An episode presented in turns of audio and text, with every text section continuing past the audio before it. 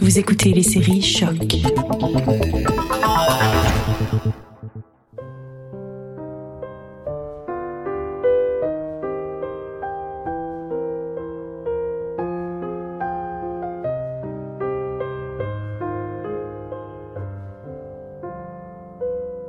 Pour savoir qui nous sommes, il est primordial de savoir d'où nous venons. La famille est notre premier clan. Nous en retirons les premiers pas de notre éducation, nos croyances et nos valeurs. Malheureusement, tous n'ont pas cette chance d'avoir des parents qui prennent soin d'eux, et comme nous n'avons pas le luxe de choisir notre famille, certains voient le jour au sein de clans dysfonctionnels, parfois violents, parfois malades. Même lorsque l'héritage familial est criminel, il n'est pas surprenant que les enfants suivent les traces de leurs parents. Et il y a la fierté du nom de famille, la réputation et l'honneur de ses membres. Pour conserver cet honneur, on se serre les coudes, on se protège les uns les autres. On dissimule les preuves de nos vices, et c'est la loi du silence. Certains secrets familiaux feront un jour surface, d'autres resteront enterrés à jamais. Je suis Simon Predge et vous écoutez Ars Moriendi.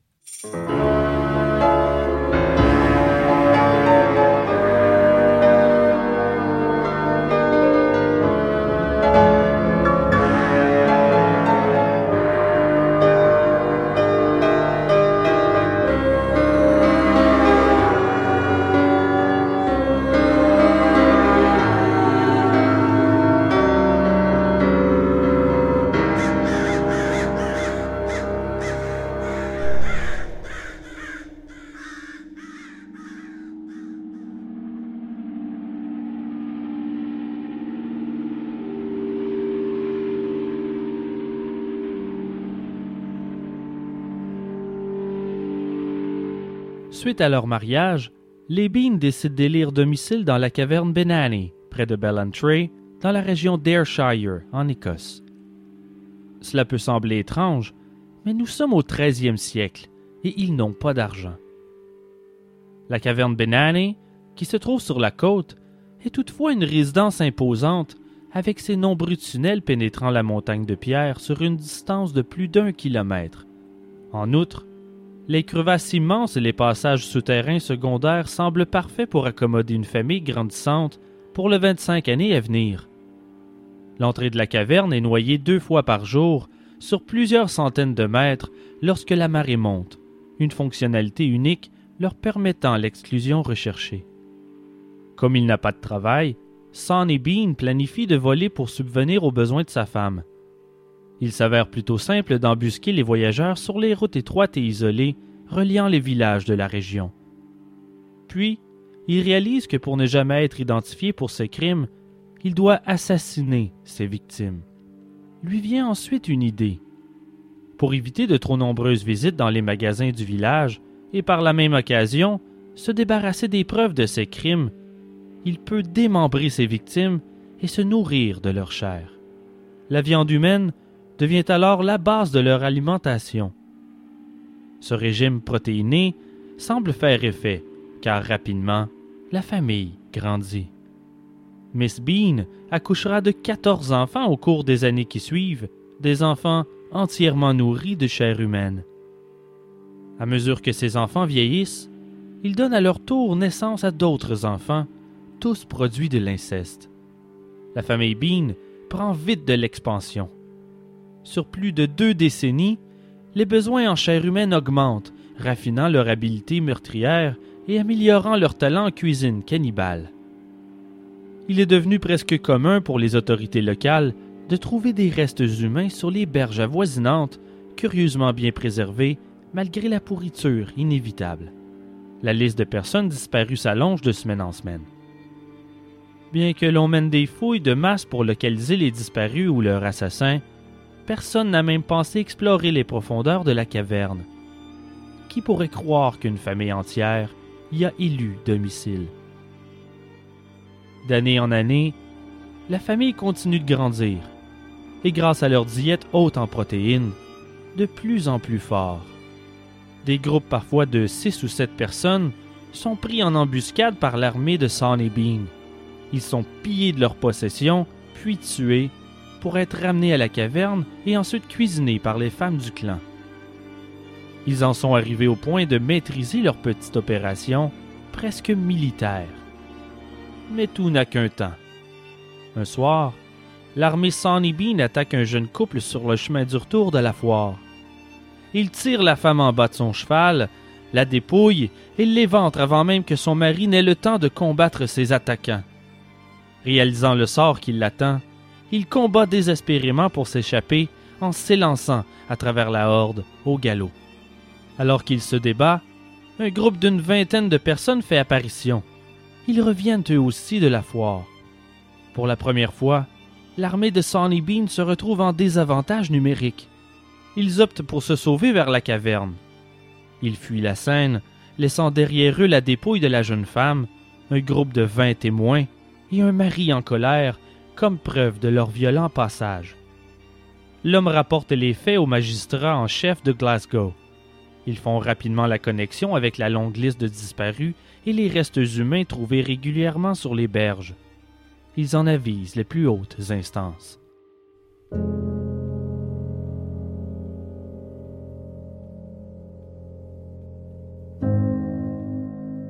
Le roi James Ier arrive promptement à Ayrshire accompagné d'une armée de 400 hommes et une meute de chiens traqueurs. Se joint à eux de nombreux volontaires des environs, majoritairement des familles en colère, des personnes disparues. Il lance ainsi la plus grande chasse à l'homme que le pays ait connue jusqu'à présent. Comme les précédentes recherches, il ne trouve rien dans les champs, les campagnes ou les berges, jusqu'à ce que les chiens captent l'odeur des cadavres. Ils ont une piste. L'étau se resserre sur Sonny et sa famille.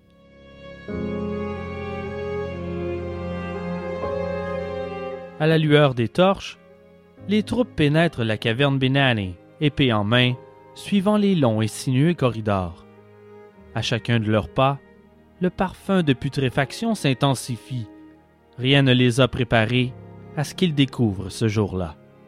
Les parois humides de la grotte sont parsemées de rangées de membres humains, comme de la viande suspendue dans une boucherie.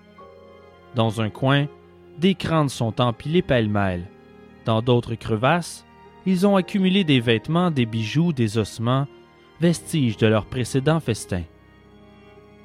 Après un bref combat, Sonny et les 48 membres de sa famille sont arrêtés et amenés à Édimbourg par le roi en personne leurs crimes sont considérés comme si odieux qu'on ne leur accorde aucun procès en bonne et due forme. Ils sont simplement condamnés à mort. Dès le lendemain, les 27 hommes de la famille sont exécutés de la même manière qu'ils ont assassiné leurs victimes. Sur la place publique, on leur coupe les jambes et les bras pour les laisser mourir au bout de leur sang. Pour leur part, les 21 femmes sont brûlées vives sur le bûcher comme on brûle les sorcières. Ainsi naît la ballade de Sonny Bean, une chanson encore interprétée aujourd'hui. Sonny Bean's got the munchies, a craving for flesh and blood. Forty gaping mouths to tame, a cave full of starving wains. Il est difficile de dire si cette histoire est vraie. Plusieurs prétendent que Sonny Bean n'est qu'une légende. Les recherches du moins permettent de dire qu'elle fit son apparition au 18e siècle, dans les rubriques de journaux sordides de l'époque. La plupart du temps, le contenu de ces journaux était exagéré ou même inventé de toutes pièces pour choquer la population. Selon certains, l'histoire a probablement été inventée par les Anglais dans le but de dénigrer les Écossais pendant la période d'agitation liée à la rébellion jacobite. Mais il pourrait aussi s'agir d'une histoire datant du 15e siècle, époque à laquelle la famine sévit en Écosse et où des cas de cannibalisme auraient été recensés. Il est plus commun qu'on ne le croit que des légendes naissent de ces périodes sombres difficilement explicables, comme pour ajouter de la magie à l'inexcusable et transformer nos mémoires en contes de fées moralistes. Mais s'ajoute à ces faits l'absence d'un dénommé Sonny Bean dans les registres de l'époque. Cette absence est plutôt énigmatique si on considère que le roi James IV lui-même s'est intéressé à cette sordide histoire. Nous ne trouvons aucune trace d'exécution d'aubergistes ni de disparition de voyageurs dans les environs d'Ayrshire. Mais comme toute légende, il nous est impossible d'affirmer fermement que cette histoire n'a jamais eu lieu, car elle trouve certainement sa source dans un fait divers macabre qui aurait marqué les esprits au point de faire naître la légende. Le forgeron et détective Tom Robinson reste convaincu de la véracité de cette histoire après avoir été, selon ses dires, témoin d'apparitions spectrales dans la grotte des Beans. Les fantômes ne seraient pas ceux de la famille, mais plutôt des victimes qui y étaient stockées avant d'être tuées et dévorées. Le mystère de cette légende persiste.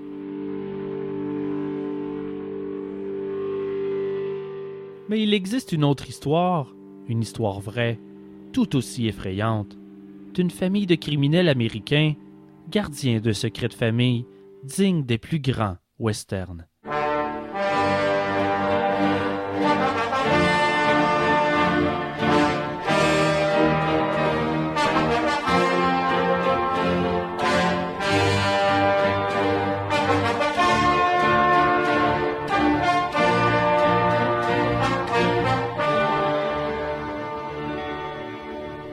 Au 19e siècle, le Kansas aux États-Unis est un endroit sanglant, spécialement avant la guerre civile.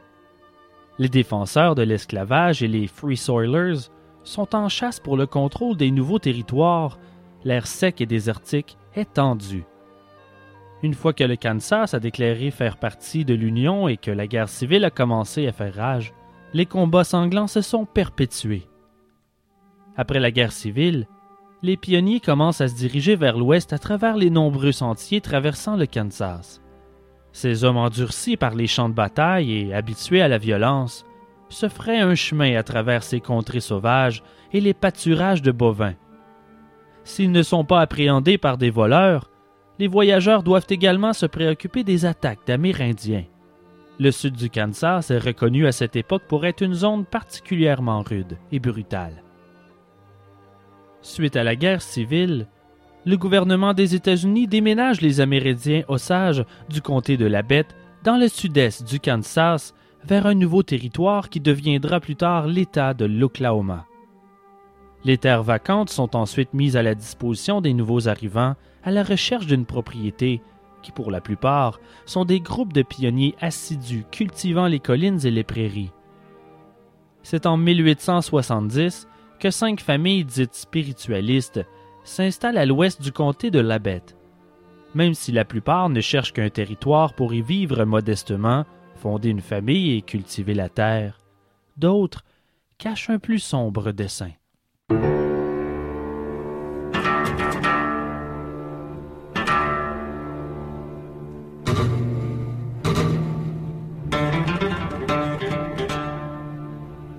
Durant l'hiver 1872, M. Launcher et sa fille de 8 ans quittent le village d'Independence en direction de l'Iowa, mais ils n'arrivent jamais à destination.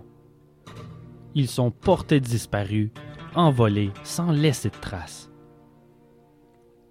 Au printemps 1873, le docteur York, un ami de la famille, décide de partir à leur recherche. Sur son chemin, il arrête sur chacune des propriétés qu'il rencontre pour questionner les villageois. Il se rend ainsi jusqu'à Fort Scott sans incident, mais aussi sans réponse. Il baisse les bras et décide de revenir bredouille en direction d'Independence en date du 8 mars. Il n'atteindra jamais la maison, disparu dans la brume. Le docteur York a deux frères, le premier vivant à Fort Scott, le second à Independence. Ils connaissent les plans de leur frère porté disparu et décident de partir à sa recherche. Le colonel A. M. York dirige l'expédition, accompagné de 50 hommes. Il questionne les voyageurs qu'il rencontre sur la route et il fouille chaque propriété.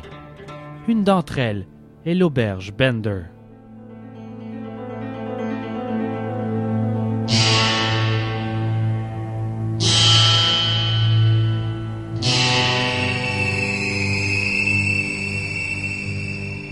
La famille Bender est constituée de John Bender Sr., sa femme Almira, son fils John Jr.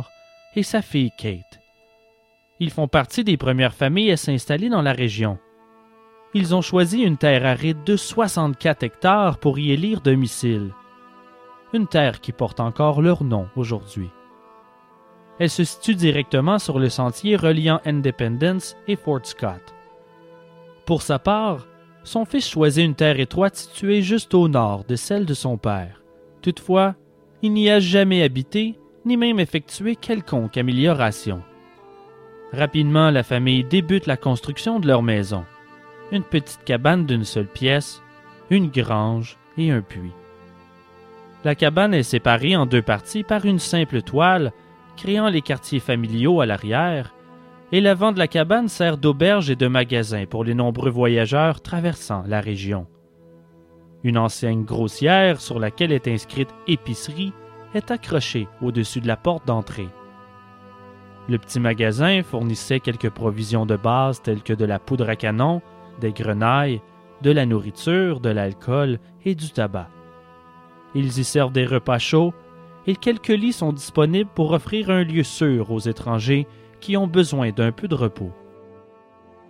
Les Bender ne se mêlent pas beaucoup avec les autres propriétaires de la région.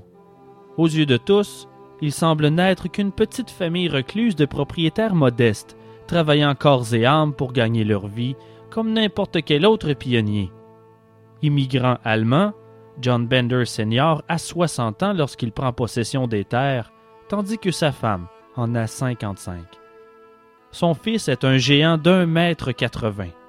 À cause de ses grands yeux noirs perçants profondément enfoncés sous d'immenses sourcils broussailleux, on le surnomme Beetle Browed John.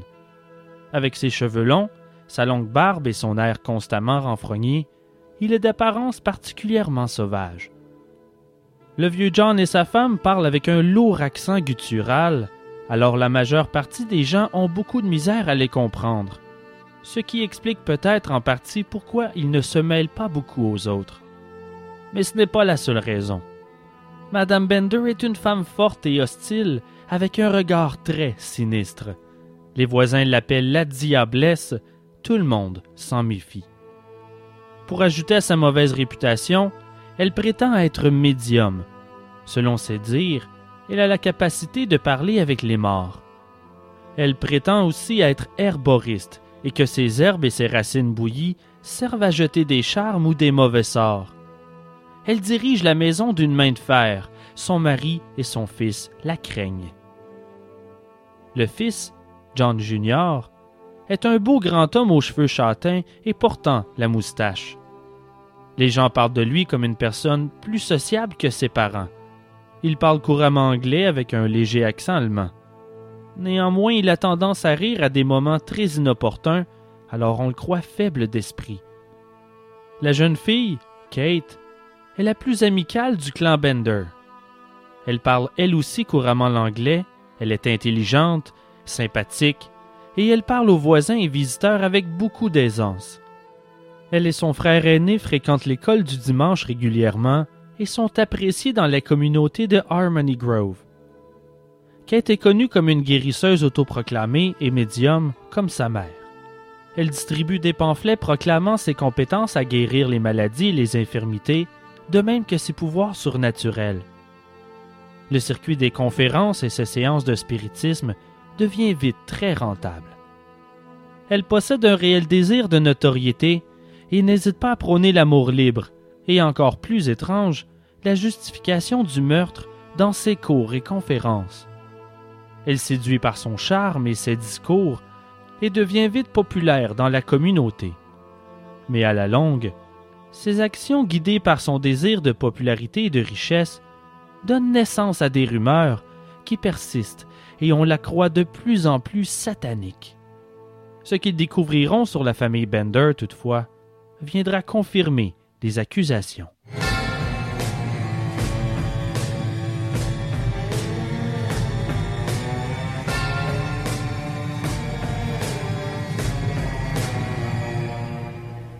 Après l'ouverture de leur auberge en 1871, Nombreux sont les voyageurs qui s'y arrêtent pour un repas chaud et une bonne nuit de sommeil, question de reprendre des forces avant de poursuivre leur route à cheval. Ces hommes étant à la recherche d'une terre pour s'installer, ils ont généralement tous leurs avoirs avec eux, bien souvent beaucoup d'argent. Et ces pionniers ont commencé à disparaître. Lorsque des amis ou des membres de la famille se mettent à leur recherche, ils trouvent des traces de leur passage dans le Big Hill Country, au sud-est du Kansas, mais ensuite, plus rien. La piste s'évapore. Toutefois, ces premières disparitions de voyageurs ne déclenchent aucune alarme. C'est le Far West. Les criminels sont nombreux et les Amérindiens une menace constante, et il n'est pas rare que certains voyageurs poursuivent simplement leur route plus loin vers l'ouest. Mais à mesure que le temps passe, les disparitions sont de plus en plus fréquentes et les rumeurs vont bon train. Les gens parlent et se questionnent, et au printemps 1873, les voyageurs commencent à éviter cette route. Ils sont la proie de leurs superstitions, certes, mais la région possède une bien effrayante réputation, et avec raison.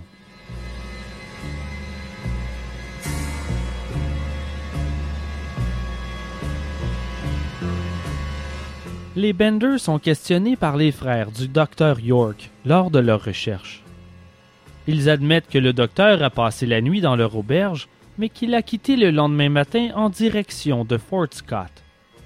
Ils avancent qu'il a sûrement été attaqué par les Amérindiens. La jeune Kate offre même d'utiliser ses talents de clairvoyance pour les guider dans leurs recherches, ou plutôt pour détourner les soupçons.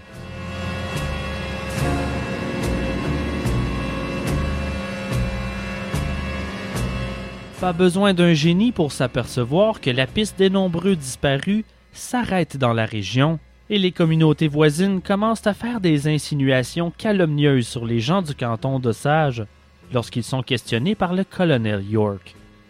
Les gens du canton décident d'organiser une réunion générale à l'école Harmony Grove en mars 1873 pour trouver une solution et réfléchir à ce qui peut être fait. Environ 75 personnes se déplacent pour assister au rassemblement, y compris les deux hommes de la famille Bender. Ils y discutent de la disparition d'une dizaine d'hommes, incluant le docteur York. Tous prennent alors conscience du problème qu'ils ont sur les bras. Quelque chose se trame dans le canton. Le groupe prend alors la décision de fouiller chaque ferme entre Big Hill Creek et Drum Creek. Au moment où les participants se portent tous volontaires pour que l'on fouille leurs propriétés, les Bender, eux, restent muets. À peine quelques jours plus tard, les Bender, à leur tour, disparaissent.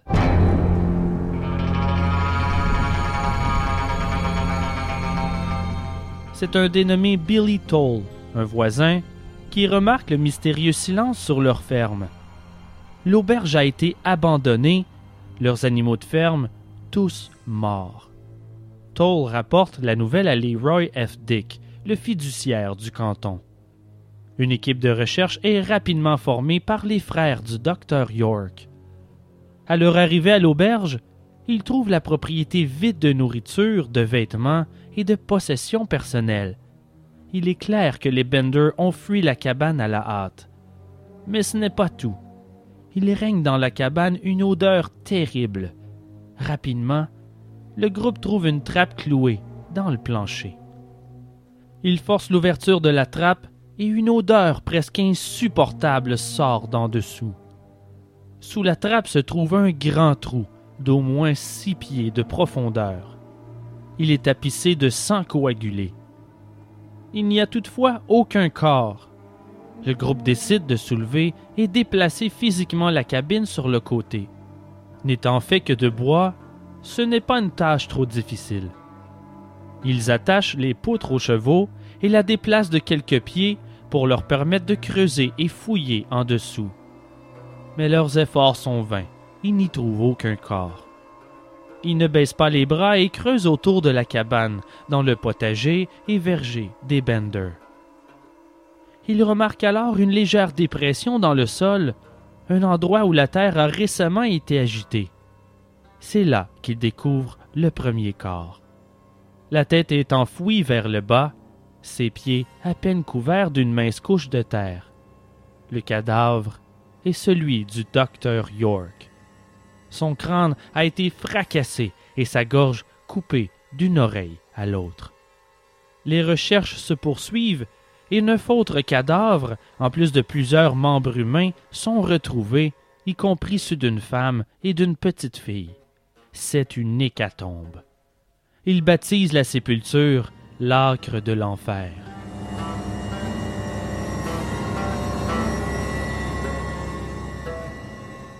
Les frères York offrent une récompense de 1000 dollars en échange de toute information menant à l'arrestation de la famille Bender. Le 17 mai, le gouverneur Thomas Osborne ajoute un montant de 2000 dollars à la récompense pour l'arrestation des quatre meurtriers. L'histoire morbide fait le tour des cantons avoisinants comme une traînée de poudre, et des centaines de curieux affluent sur la terre des Bender, y compris des journalistes venus d'aussi loin que New York et Chicago. La cabine est détruite par des chasseurs de souvenirs macabres. Les visiteurs veulent tous un morceau du cauchemar. C'est du jamais vu. Certains ramassent des bouts de planche de la cabine, d'autres se servent dans les briques bordant la fosse à cadavres.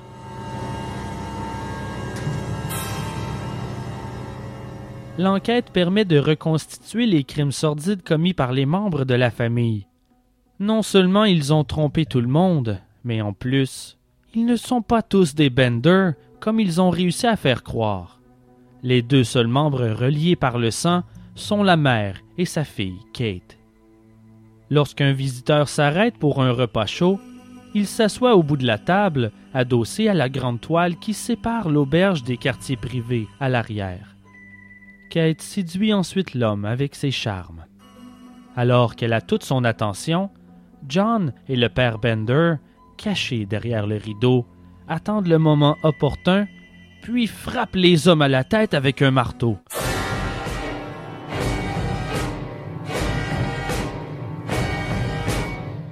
La mère Bender et Kate s'élancent vers la victime pour le dépouiller de ses biens avant de pousser le corps sans vie dans la trappe donnant sur la fosse située sous la table. Kate lui coupe finalement la gorge pour s'assurer qu'il ne se réveille pas. Ils enterrent ensuite le corps dans le jardin à la nuit tombée. Mais les meurtres des Launchers, puis celui du docteur William York, venu dans la région pour les retrouver, lancent la chute de leur règne sanguinaire.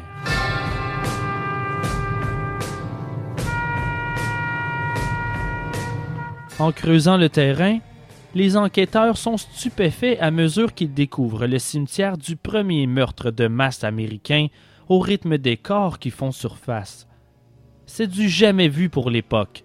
Dix corps sont déterrés sur le verger des Bender, incluant celui du docteur York. Mais la plus horrible de leur découverte est le corps de la petite Launcher. Elle semble avoir été battue violemment. Ses blessures sont multiples mais aucune d'entre elles n'aurait causé la mort. Il semble fort possible que la pauvre petite fut enterrée alors qu'elle était toujours vivante.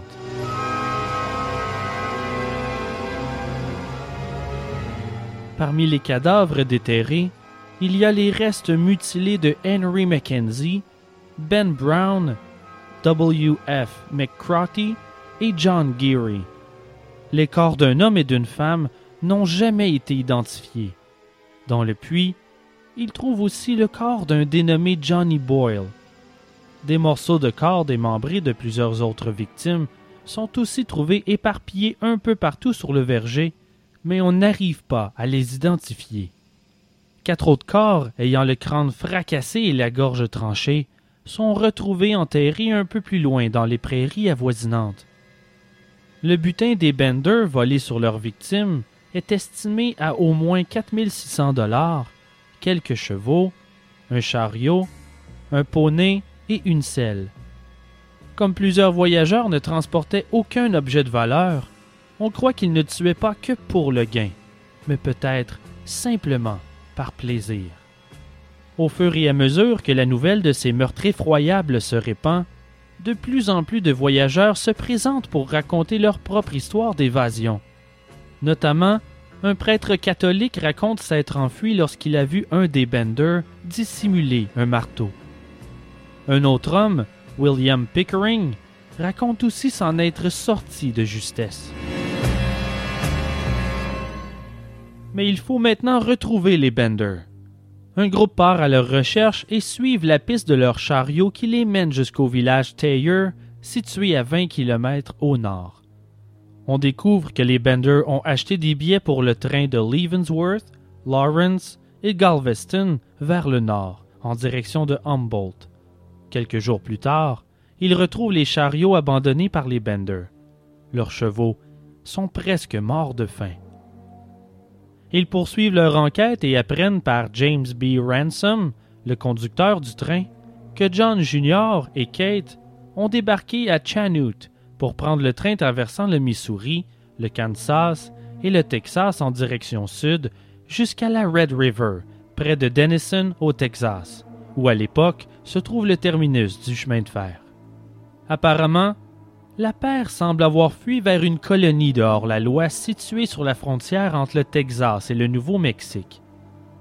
Pendant ce temps, le père et la mère Bender seraient restés dans le train en direction nord, où l'on croit qu'ils ont transféré dans un train en direction de Saint-Louis. Nombreux sont ceux à tenter de capturer la famille assoiffée de sang, mais la prime sur leur tête ne sera jamais versée à quiconque. Plusieurs prétendent avoir capturé et tué les Bender, mais n'ont jamais pu en fournir la preuve. Un groupe de justiciers prétend avoir attrapé le père et la mère alors qu'ils fuyaient vers le sud. Ils les auraient lynchés avant de jeter leur corps dans la rivière Verdigris. Pourtant, un second groupe prétend les avoir tués durant une fusillade et enterré leur corps dans les prairies. Aucune de ces histoires n'ont toutefois pu être confirmées, les dépouilles jamais retrouvées. Les autorités croient qu'ils ont réussi à fuir pour de bon.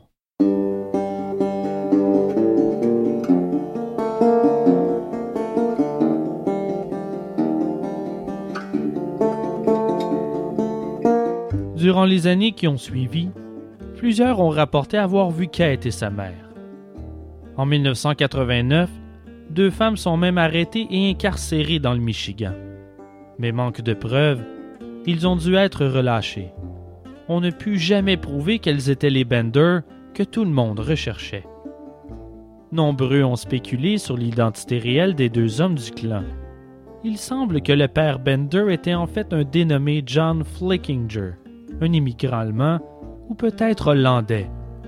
Certains racontent qu'il s'est suicidé en 1884, tandis que d'autres racontent que les femmes Bender l'ont probablement tué parce qu'il aurait fui Cherryville avec les biens de valeur et l'argent volé aux victimes. Pour la mère Bender, son nom réel est Almira Make.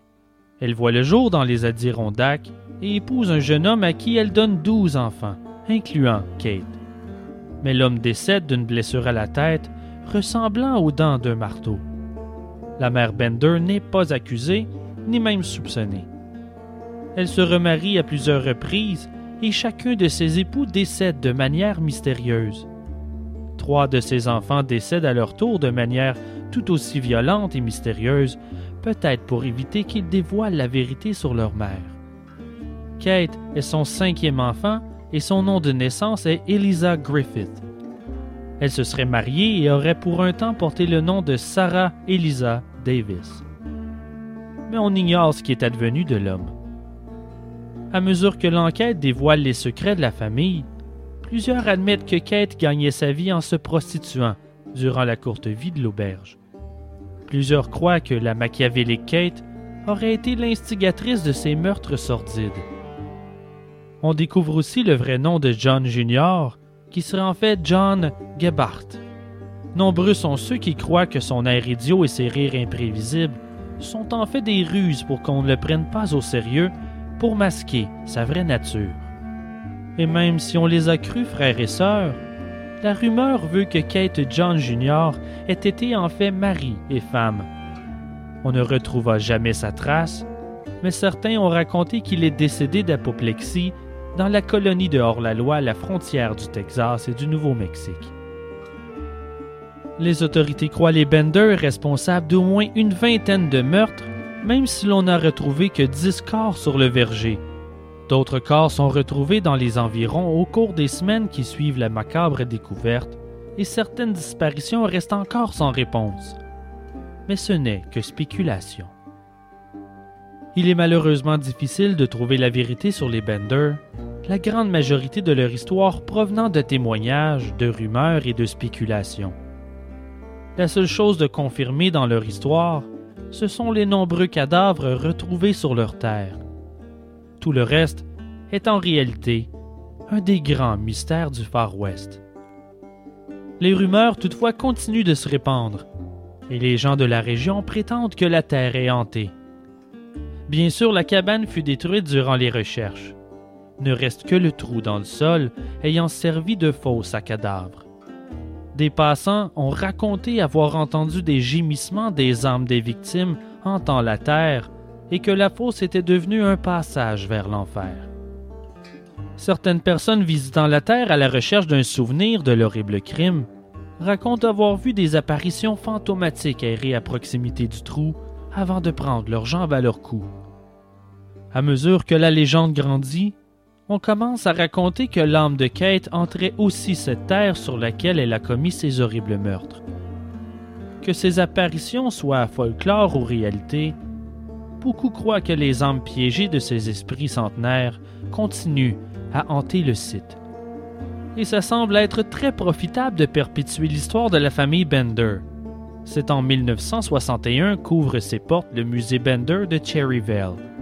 Une réplique exacte de l'ancienne demeure familiale fut construite et meublée à l'ancienne pour le plus grand plaisir des 2000 touristes qui l'ont visitée uniquement au cours des trois premières journées suivant l'ouverture. Le musée fut une destination touristique très populaire jusqu'à sa fermeture en 1978. Il fut remplacé par une caserne de pompiers. On a tenté de déménager le musée, mais cette tentative a soulevé la controverse à Cherryville. Les gens de la région en avaient assez d'être associés à cette terrible tragédie. Les items et les artefacts, incluant le marteau, arme du crime de Bender, ont été ajoutés au musée de Cherryville et y sont toujours aujourd'hui. Il est possible que d'autres aient été inspirés par les crimes de la famille Bender. À peine dix ans après la macabre découverte, une seconde famille semble avoir une histoire très similaire.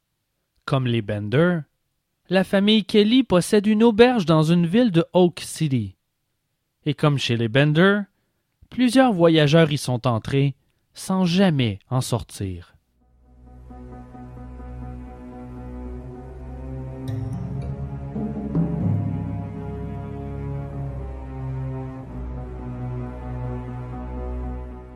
Les visiteurs le moindrement aisés monétairement devenaient une cible pour les Kelly. Une trappe au sous-sol de l'auberge se transformait en tombeau pour ces voyageurs qui ne se doutaient de rien. Toutefois, en 1887, un musicien de Chicago, plus précisément un batteur, disparaît mystérieusement. En décembre, une enquête est lancée pour le retrouver. L'enquête mène les hommes jusqu'à l'auberge des Kelly, mais arrivés sur place, les lieux semblent abandonnés. Il fouille la propriété et y découvre dans la cave les dépouilles du batteur et de quatre autres personnes.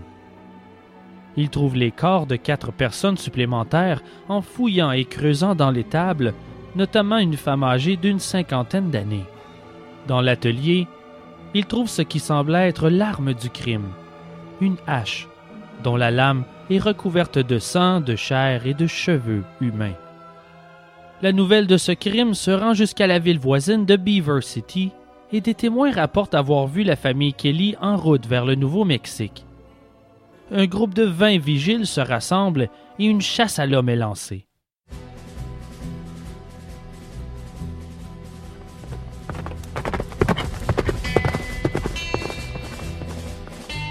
La tâche ne s'avère pas trop difficile considérant que les quatre membres de la famille Kelly voyage avec quatre chevaux affamés et une jument boiteuse. Avec les crimes de la famille Bender encore frais dans les mémoires, ils sont déterminés à faire de la famille Kelly un exemple. Le crime ne restera pas impuni. Le groupe suit la piste le long du ruisseau Palo Duro, jusqu'à ce que la piste montre que les Kelly ont changé de direction pour se diriger vers Wheeler, au Texas. Le lendemain, vers midi, le groupe repère leur campement. La famille n'a d'autre choix que d'abandonner derrière leur chariot pour prendre la fuite à cheval. Ils partent aussitôt à leur poursuite. Au bout de deux heures de poursuite effrénée, le cheval de la mère Kelly trébuche et envoie la femme dans les airs pour s'effondrer au sol dans un bruit sourd. Le reste de la famille poursuivent leur route. Il faudra une demi-heure supplémentaire pour rattraper Kit et Bill, les deux plus jeunes du clan Kelly. On passe deux cordes sur la branche d'un arbre. La jeune femme et son frère sont alignés. On leur passe le nœud coulant autour du cou. On permet à Kit et Bill d'avouer leur crime et de dire leur dernière prière. Il y a alors un bref échange entre les deux. Est-ce que je devrais leur dire? Non. Ne leur dis rien. Laissez-les le découvrir par eux-mêmes. Puis d'un coup de pied, les corps se balancent au rythme de leur suffocation spasmodique. Le groupe abandonne les dépouilles pendues à l'arbre et repartent à la poursuite du père de la famille, William. Le vieil homme s'est échappé, mais les vigiles n'ont aucune difficulté à suivre la trace de la jument boiteuse. Trois heures plus tard, le groupe le rattrape et lui ordonne de s'arrêter. Kelly refuse. Les hommes sortent leurs armes et commencent à tirer dans sa direction. Kelly échappe de justesse à deux coups et accepte de s'arrêter. Il est fait comme un rat. Le groupe de vigiles encercle rapidement le vieil homme désemparé.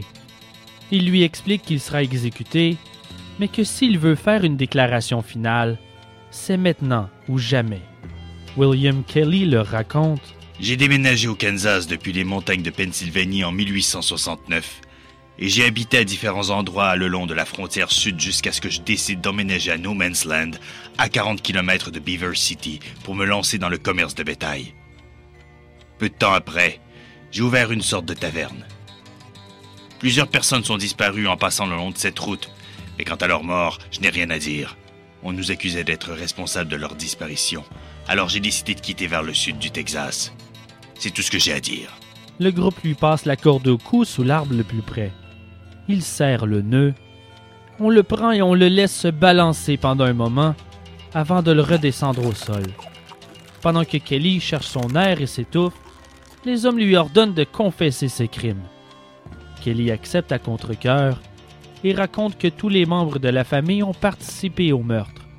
Ensemble, ils ont tué et volé neuf hommes et deux femmes.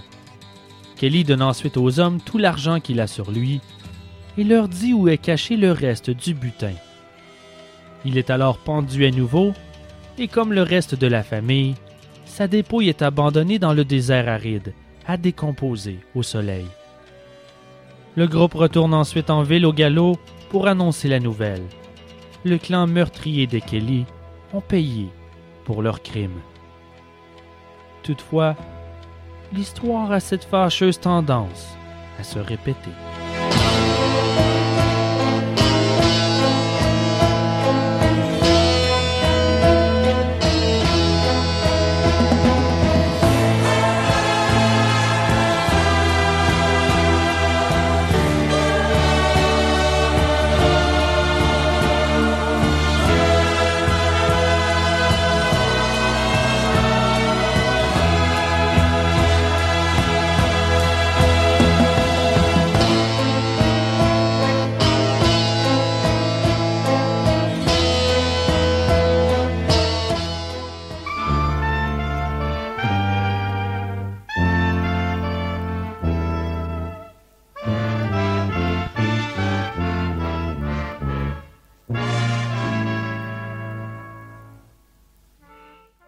C'est maintenant l'heure de la chronique nécrologique, ce bref moment de dernier hommage qui nous fait réaliser notre fragilité et ô combien nombreuses sont les manières de quitter ce monde. Durant un procès de 1871, Clément Vallandigham, un avocat et homme politique nord-américain, veut prouver de façon irréfutable l'innocence de son client accusé d'homicide lors d'une fusillade dans un bar. Vallandigham procède à ses propres expérimentations avant le procès avec un pistolet du même type que celui utilisé dans la fusillade. Il sort dans un champ pour effectuer quelques tirs, pour établir le niveau de résidus de poudre laissé par un tir à bout portant. À son retour à l'hôtel, il dépose l'arme sur une table alors qu'il reste trois balles dans le barillet. Peu de temps après, il reçoit une boîte à sa chambre contenant l'arme de son client pour la présenter comme pièce à conviction au procès le lendemain. En quittant sa chambre en direction de la cour, il se trompe d'arme et prend celle contenant les trois balles. Durant le procès, il reconstitue la scène de meurtre avec le pistolet pour tenter de prouver que la victime s'est elle-même tirée dessus. Il pointe le pistolet sur lui et tire. Il décède presque sur le coup. Vandingham a en quelque sorte passé l'arme à gauche.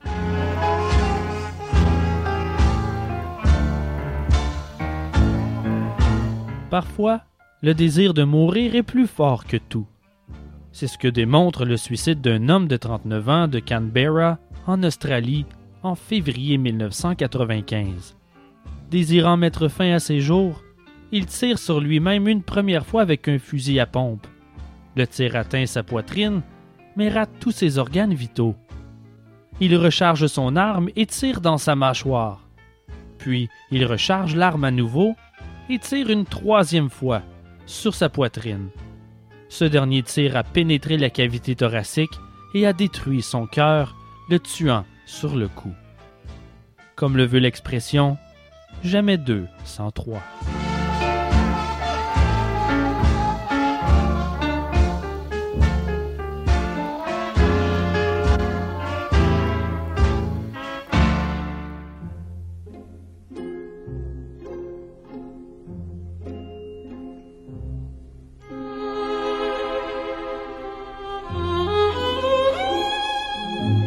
Malgré une population mondiale de 7 milliards d'êtres humains, nous voulons tous être uniques, et en quelque sorte, nous le sommes.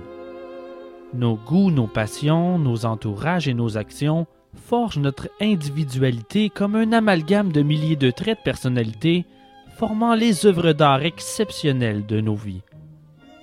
Ne sommes-nous pas tous des casse-têtes ou des collages qui évoluent au rythme de notre sagesse? Mais qu'en est-il des jumeaux? Peut-on les considérer comme uniques? Plusieurs croyances mystérieuses entourent les jumeaux et elles diffèrent selon les traditions. Par exemple, en Afrique, la naissance de jumeaux a une signification différente selon la région dans laquelle ils viennent au monde.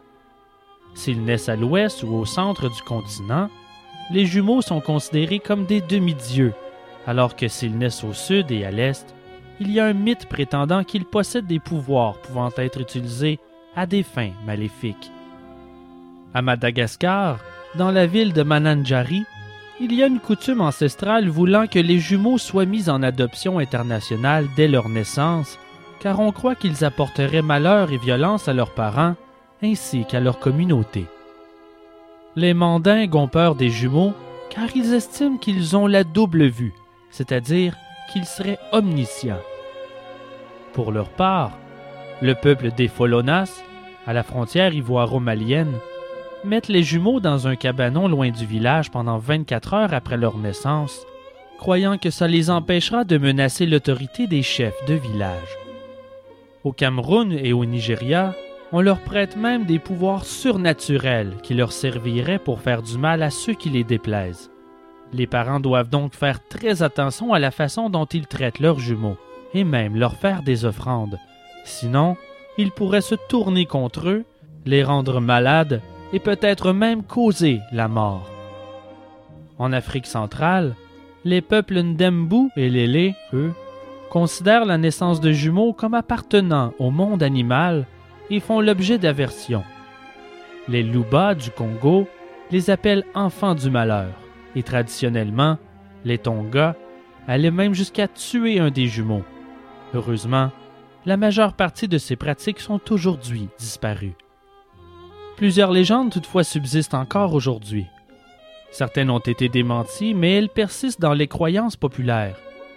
Comme par exemple, on a longtemps cru que les vrais jumeaux avaient le pouvoir de télépathie, ce qui est faux, bien entendu. Il faut aussi comprendre qu'il existe plusieurs types de jumeaux, mais ce qu'on appelle les vrais jumeaux sont plutôt rares. On les appelle monozygotes. Il n'est pas surprenant qu'autant de croyances et de superstitions entourent les jumeaux monozygotes, car de nombreuses histoires inexpliquées ont été documentées, donnant ici naissance aux mythes. En voici quelques-unes.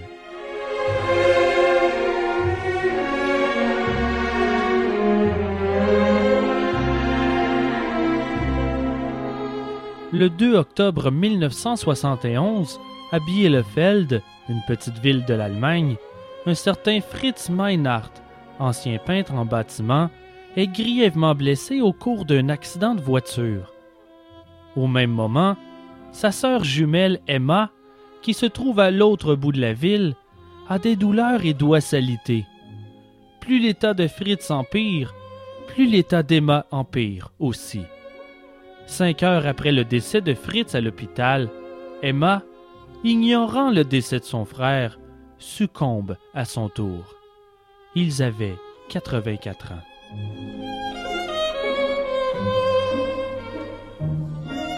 Il y a le cas célèbre des deux Jim. Jim Lewis et Jim Springer sont nés le 19 août 1939. Trois semaines après leur naissance, les deux frères sont abandonnés, séparés, puis placés dans un orphelinat avant d'être adoptés séparément. Les jumeaux grandissent alors sans jamais se croiser, ni même sans jamais se parler. Et pourtant, les deux jeunes hommes vivent à peine à 100 km un de l'autre. Durant leur enfance, chacun a adopté un chien qu'ils ont nommé Toy. Les premières voitures qu'ils conduisent sont de même marque, une Chevrolet bleu pâle. Les deux frères fument la même marque de cigarettes, des Salem, et pratiquent les mêmes sports. De plus, tous les deux sont shérifs à temps partiel. Mais ça ne s'arrête pas là. Si des similitudes peuvent s'expliquer que par leur gène, certains restent cependant sans aucune réponse rationnelle. La première femme de Jim Lewis se nomme Linda, tout comme la première femme de Jim Springer. Puis les deux se remarient, tous les deux avec une dénommée Betty. Ils auront chacun un fils qu'ils nomment James Allen. Le premier avec un L, le deuxième avec deux L.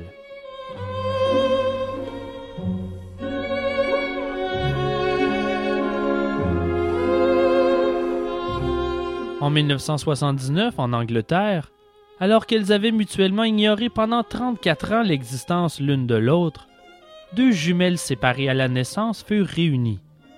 Quand elles ont rencontré Tom Bouchard, chercheur à l'Université du Minnesota, Bridget Harrison et Dorothy Lowe portaient chacune sept bagues, deux bracelets à un poignet, un bracelet et une montre à l'autre.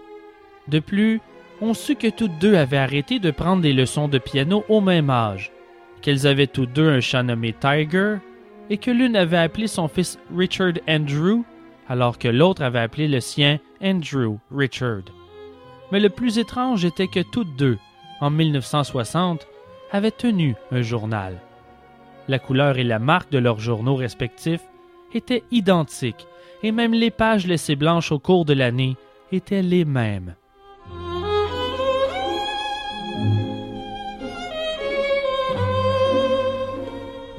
Il semble que c'est dans la mort que les coïncidences les plus surprenantes surviennent entre jumeaux. Par exemple, en juillet 1975, Nita Hurst ressentit soudainement une douleur lancinante à la jambe gauche et vit de ses propres yeux un hématome qui s'élargissait sur toute la partie gauche de son corps.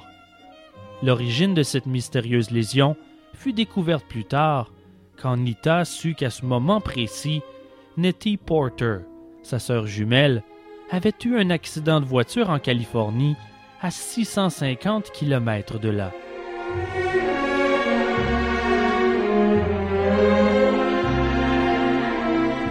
En 1977, une Californienne nommée Martha Burke eut la sensation d'être coupée en deux par une vive brûlure qui lui traversait le thorax et l'abdomen.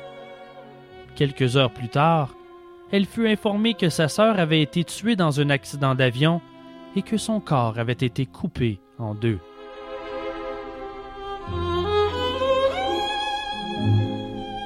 Le cas de deux jumelles de quatre mois, Samantha et Gabrielle Connolly, est encore plus terrible. Le 8 octobre 1983, elles furent toutes deux frappées de mort au berceau, ou de mort subite si vous préférez, alors que les petites dormaient pourtant dans des lits différents, dans des pièces différentes et à des étages différents de la maison. Mais l'histoire la plus angoissante toutefois est celle des sœurs Gibbon.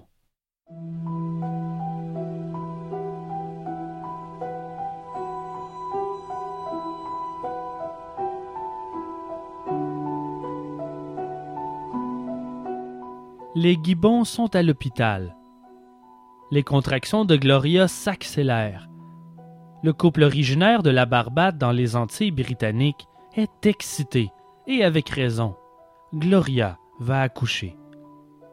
Nous sommes le 11 avril 1963 à l'hôpital de la Royal Air Force à Aden, au Yémen. Ils ont déjà une petite fille et la famille s'apprête à s'agrandir. Sans trop de complications, la petite June voit le jour. Mais Gloria n'est pas au bout de ses peines. À peine dix minutes plus tard, une deuxième petite fille, Jennifer, ouvre ses yeux pour la première fois. Les petites, en bonne santé, sont deux vraies jumelles, identiques. Au départ, tout semble normal, mais on remarque vite que les jumelles sont de nature silencieuse, peut-être trop. On s'inquiète car elles ne parlent pas, ni une ni l'autre, du moins pas avant qu'elles aient trois ans. C'est tard, mais au moins les parents sont soulagés. Elles ne sont pas muettes. Toutefois, même si elles parlent, elles parlent peu. Le père, Aubrey, est technicien dans les forces de l'air britanniques et par conséquent, la famille déménage souvent. Les jumelles, inséparables, ont beaucoup de misère à s'ajuster. Au lieu de cela, elles se referment sur elles-mêmes, et ça se comprend. June et Jennifer sont intimidées à l'école. À chaque déménagement, dans chaque école, ils sont intimidés. Elles ne sont pas seulement des jumelles renfermées, elles sont aussi noires, et leur manque d'habileté sociale crée le malaise. Plus elles sont intimidées, plus elles se referment elles sont constamment tourmentées. Les gibbons s'installent finalement à Harverford West, dans le comté de Wells, au pays de Galles. Les jumelles ont développé un trouble de la parole qui les rend incompréhensibles hors de la famille immédiate. Elles n'arrivent donc pas à établir de lien avec les autres enfants et sont plus ostracisées que jamais. L'intimidation est telle que le directeur de l'école les laisse sortir plus tôt que les autres élèves pour éviter les contacts avec eux. Éventuellement, elles n'adressent plus la parole à personne, même pas à leurs parents, et refusent de se retrouver dans la même pièce qu'eux ou d'autres membres de la famille lorsqu'ils sont à la maison. Leur langage devient de plus en plus idiosyncratique jusqu'à devenir une cryptophasie, c'est-à-dire un langage que seuls June et Jennifer ne comprennent elles ne sont pas les premiers jumeaux à inventer leur propre langue. C'est ce qu'on appelle la cryptophasie. Elles se parlent entre elles dans ce langage étrange et incompréhensible, mais elles ne parlent plus à personne d'autre, et ce, tout au long de leur jeunesse. Elles sont sourdes et muettes, par choix. Et comme si ce n'était pas assez pour les exclure de toute vie sociale, elles commencent à synchroniser le moindre de leurs mouvements, à marcher, bouger, manger en même temps. Chacune devient le reflet de l'autre en tout temps, et ça semble naturel, sans effort. Elles font tout de manière identique. Les sœurs Gibbon donnent froid dans le dos, elles vivent en totale synchronicité. Et elles détestent être vues. Lorsque quelqu'un les regarde, elles ont tendance à geler sur place, comme un chevreuil sur la route à la vue des phares de votre voiture. C'est très déconcertant. Ces agissements bizarres commencent à peser lourd sur les épaules des parents. Ils sont épuisés émotionnellement et la situation ne s'améliore pas. Les gens du voisinage évitent maintenant la famille entière et ce snobisme affecte leur vie sociale.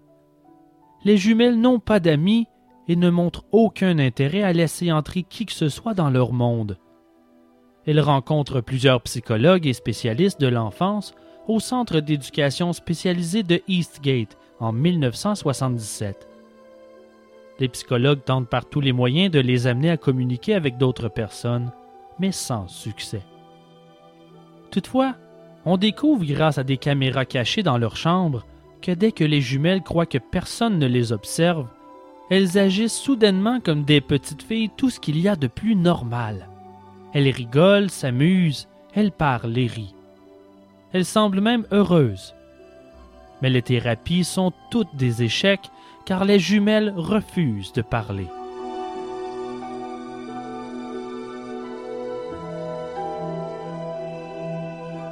À l'âge de 14 ans, les jumelles sont séparées et envoyées dans deux internats différents pour tenter de briser leur isolement. Mais au lieu de s'améliorer, la situation empire. June et Jennifer deviennent catatoniques et complètement détachées de leur environnement. Les spécialistes sont à court d'idées. Elles abandonnent l'école à l'âge de 16 ans et retournent vivre chez leurs parents. Leur unique revenu est le chômage et elles ne sortent jamais de leur chambre. Gloria, leur mère, doit apporter leur repas sur un plateau qu'elle dépose devant leur porte. Elles y vivent ensemble dans l'isolement le plus complet. Elles se créent des jeux complexes avec des poupées et conçoivent des scénarios et des histoires de type soap opéra avant de les enregistrer sur des cassettes qu'elles offrent à leur plus jeune sœur. C'est la seule manière d'entendre leur voix, car même à la maison, elles n'adressent jamais la parole aux autres membres de la famille. Au mieux, on peut les entendre discuter entre elles à travers de la porte de leur chambre. Parfois elles se chamaillent, parfois elles s'amusent, mais on ignore ce qui se passe réellement dans leur univers où personne n'est le bienvenu.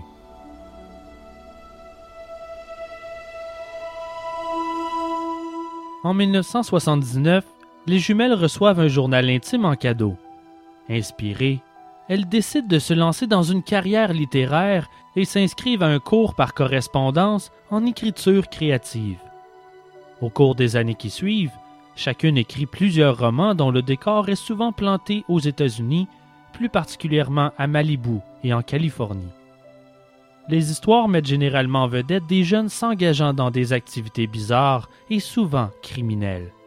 Par exemple, dans le roman Pepsi Cola Addict de June, le héros, un collégien, est séduit par son enseignant, puis envoyé dans une maison de correction où un garde abuse de lui. Dans The Pugilist de Jennifer, un médecin est si désireux de sauver la vie de son enfant cardiaque qu'il tue le chien familial pour avoir son cœur. L'esprit du chien survit dans l'enfant et l'animal parvient à se venger sur le médecin. Dans un autre roman écrit par Jennifer, Discomania, l'histoire tourne autour d'une jeune femme qui découvre que l'environnement d'une discothèque induit des comportements violents chez les clients leur style littéraire est indissociable. Elles terminent leur premier roman à l'âge de 17 ans. Avec leurs économies, elles autofinancent la publication du livre de June Pepsi Cola Addict, mais ce sera leur seul roman publié. Tout leur focus est concentré sur l'écriture. Elles rêvent de devenir des auteurs célèbres, mais ne reçoivent que des refus de la part des maisons d'édition. Elles commencent à sortir un peu de la maison, mais sans trop se mêler aux gens. C'est au cours de la même période qu'elles perdent leur virginité, à une semaine d'intervalle l'une de l'autre, et avec le même garçon. Elles commencent à boire et à user des drogues. Lorsqu'elles ne sont pas en train d'écrire, elles se transforment peu à peu en délinquantes.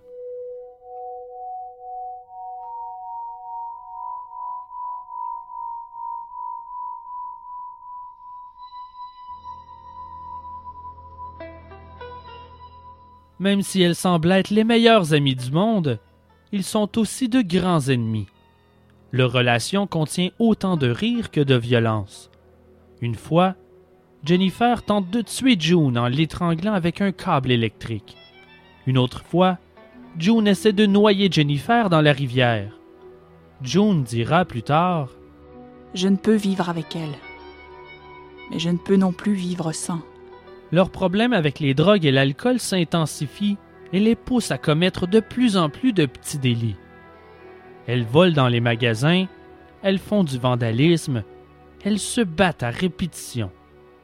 Elles y prennent goût et continuent malgré les nombreuses arrestations et les problèmes qui s'accumulent avec la justice. En octobre 1981, elles mettent le feu délibérément à un commerce de tracteurs. En combattant les flammes, un pompier est gravement blessé. Les dommages s'élèvent à plus de 200 000 dollars. À peine quelques semaines plus tard, ils sont pris sur le fait en train de vandaliser et mettre le feu à un collège tout près de leur lieu de résidence. Le juge qui en a assez des sœurs Gibbon les condamne et elles sont envoyées à l'hôpital psychiatrique à sécurité maximale le plus célèbre de la Grande-Bretagne, là où on envoie les psychopathes et les aliénés criminels, l'hôpital de Broadmoor, tout près de Londres.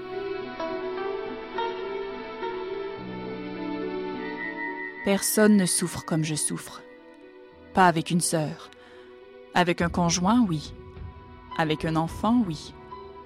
Mais cette sœur qui est la mienne, cette ombre de ténèbres qui me dérobe de la lumière du soleil, est mon seul et unique tourment.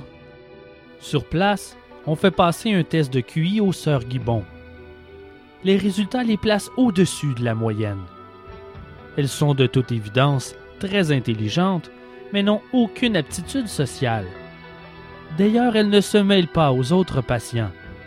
Leurs agissements sont toujours aussi étranges.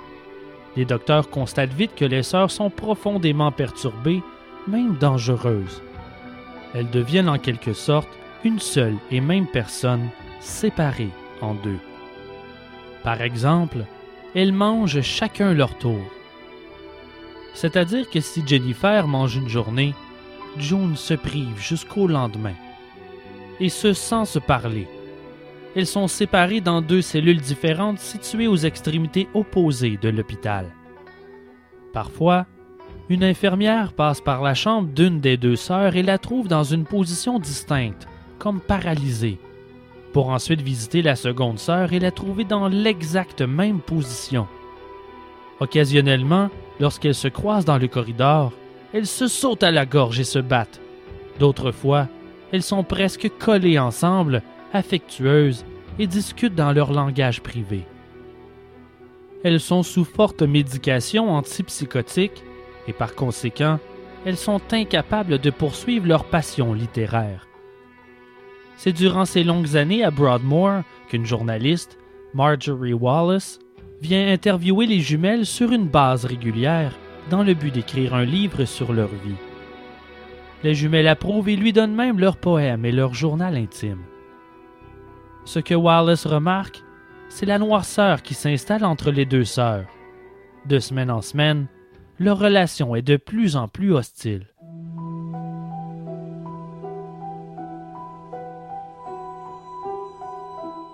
Nous sommes devenus des ennemis mortels aux yeux de l'autre. Nous ressentons les rayons mortels irritants sortir de nos corps et nous piquer la peau. Je me dis, puis-je me débarrasser de mon ombre? Possible ou impossible? Sans mon ombre, vais-je mourir? Sans mon ombre, pourrais-je regagner ma vie? Vais-je obtenir ma liberté ou serais-je laissée pour morte? Sans mon ombre, que j'associe au visage de la misère, de la déception, du meurtre. Cette relation amère empire de jour en jour. Elle dépérisse à vue d'œil. La haine poursuit sa croissance dans le cœur des deux sœurs jumelles. Elle reste à Broadmoor pendant douze longues années avant d'être transférée à la clinique Caswell, un hôpital de Bridgend dans le comté de Wells, où elle profite d'une plus grande liberté jusqu'à leur libération complète, prévue un an plus tard.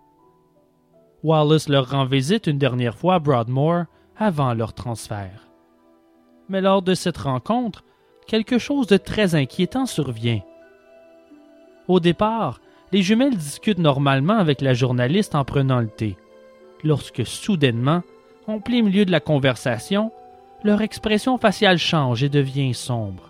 Et Jennifer dit Marjorie, je vais devoir mourir. Quoi? Ne sois pas ridicule. Tu n'as que 31 ans et t'es sur le point d'être libéré de Brownmore. Pourquoi crois-tu que tu vas mourir? Parce que nous l'avons décidé. Nous avons fait un pacte. Une d'entre nous doit mourir pour que l'autre trouve sa liberté et profite de la vie lorsque nous serons à l'extérieur. Jennifer mourra. Constatant le sérieux de leur visage, Wallace est subitement terrifiée. Elle sent bien que les jumelles sont sérieuses. Elle croit que pour avoir la possibilité de vivre une vie normale, une d'entre elles doit mourir. Le jour du transfert des jumelles vers Caswell en 1993, Jennifer décède d'une myocardite aiguë, ou si vous préférez, une inflammation du cœur. Elle monte à bord d'un van en direction de l'hôpital et sans avertissement, Jennifer s'effondre sur sa sœur June et tombe dans le coma. Elle est déclarée morte deux heures plus tard, à 18h15. Rien ne semble indiquer le meurtre. Aucun poison n'est trouvé dans son système et pourtant, les médecins sont incapables de trouver les raisons qui ont provoqué son décès. Pour les responsables, cette mort est un mystère. La famille est dévastée leur vie ne sera plus jamais la même, en particulier celle de June.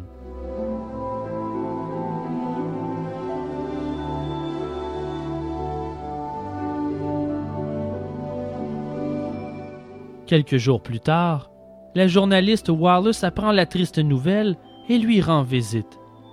Durant leur conversation, June déclare Je suis enfin libre. Jennifer a donné sa vie pour moi. Aujourd'hui, June a une vie normale. Elle habite tout près des membres de sa famille dans la ville de Milford Haven, à Pembrokeshire, toujours dans le comté de Wales. Elle ne s'est jamais mariée, n'a pas d'enfants et a abandonné l'écriture. La question persiste, mais nous n'obtiendrons probablement jamais de réponse. Les jumelles Gibbon avaient-elles un lien psychique? Est-ce que June est décédée uniquement parce que les sœurs l'ont voulu, par le simple pouvoir de leur volonté? On ne peut malheureusement que spéculer sur le lien unique qui enchaînait les sœurs Gibbon l'une à l'autre. Sur la pierre tombale de Jennifer, on peut lire un poème écrit par sa sœur. Nous étions autrefois deux. Nous ne faisions qu'un. Nous ne sommes plus deux. Pour que je ne sois qu'un repose en paix.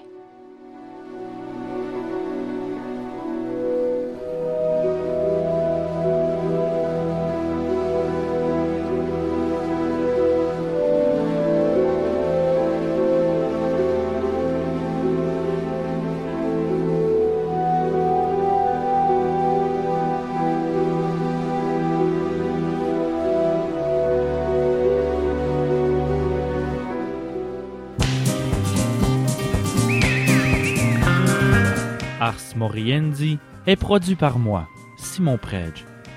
Merci à choc.ca. Et un énorme merci à mes comédiens. Benoît Lacombe dans le rôle de Bill Kelly, Émilie Lajoie dans le rôle de Kit Kelly et June Gibbon, Miguel Doucet dans le rôle de William Kelly, Marie-Michel Boutet dans le rôle de Jennifer Gibbon et Marie-France Fournier dans le rôle de Marjorie Wallace. Suivez-nous sur la page Facebook et visitez le blog au www.arsmoriendipodcast.ca. Vous y trouverez les bibliographies, les trames sonores et des photos en complément des histoires racontées durant chaque épisode, car une image vaut mille mots. Laissez-nous vos commentaires sur la page iTunes de l'émission. Ça nous aide à remonter dans les moteurs de recherche et nous rend plus facile à trouver. Merci d'avance. Vous voulez plus de Ars Moriendi dans vos oreilles? Faites un don à l'émission.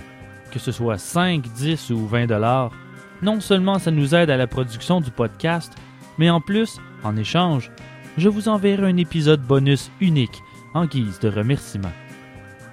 Mais ce n'est pas la seule façon d'aider le podcast. Parlez-en et propagez les histoires insolites de l'inévitable, car qu'on le veuille ou non, c'est notre histoire.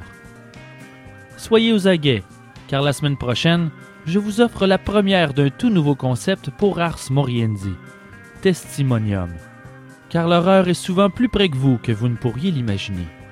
Je vous offrirai des entrevues avec des victimes et survivants de tragédies, de même que des professionnels de l'ombre dont vos pires cauchemars sont le pain quotidien.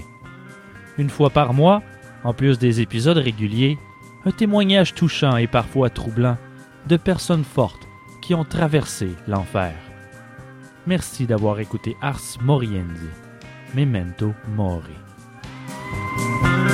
An old cowboy went riding out one dark and windy day. Upon a ridge he rested as he went along his way. When all at once a mighty herd of red-eyed cows he saw, plowing through the ragged sky a cloudy draw. Their brands were still on fire and their hooves were made of steel. Their horns were black and shiny and their hot breath he could feel. And a pall of fear went through him as they thundered through the sky. For he saw the riders coming hard, and he heard their mournful cry. Yippee-i-oh,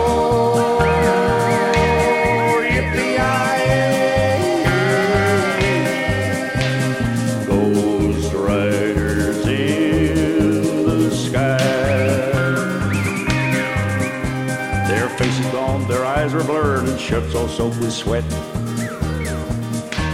They're riding hard to catch that herd, but they ain't caught 'em yet. Cause they're doomed to ride forever on that range up in the sky. On horses snorting fire.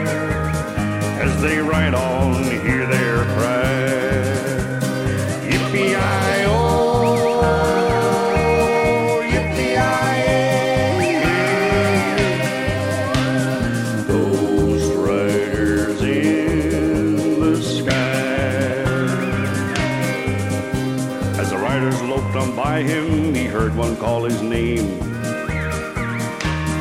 want to save your soul from hell, riding on this range, then cowboy, change your ways today, or with us you will ride.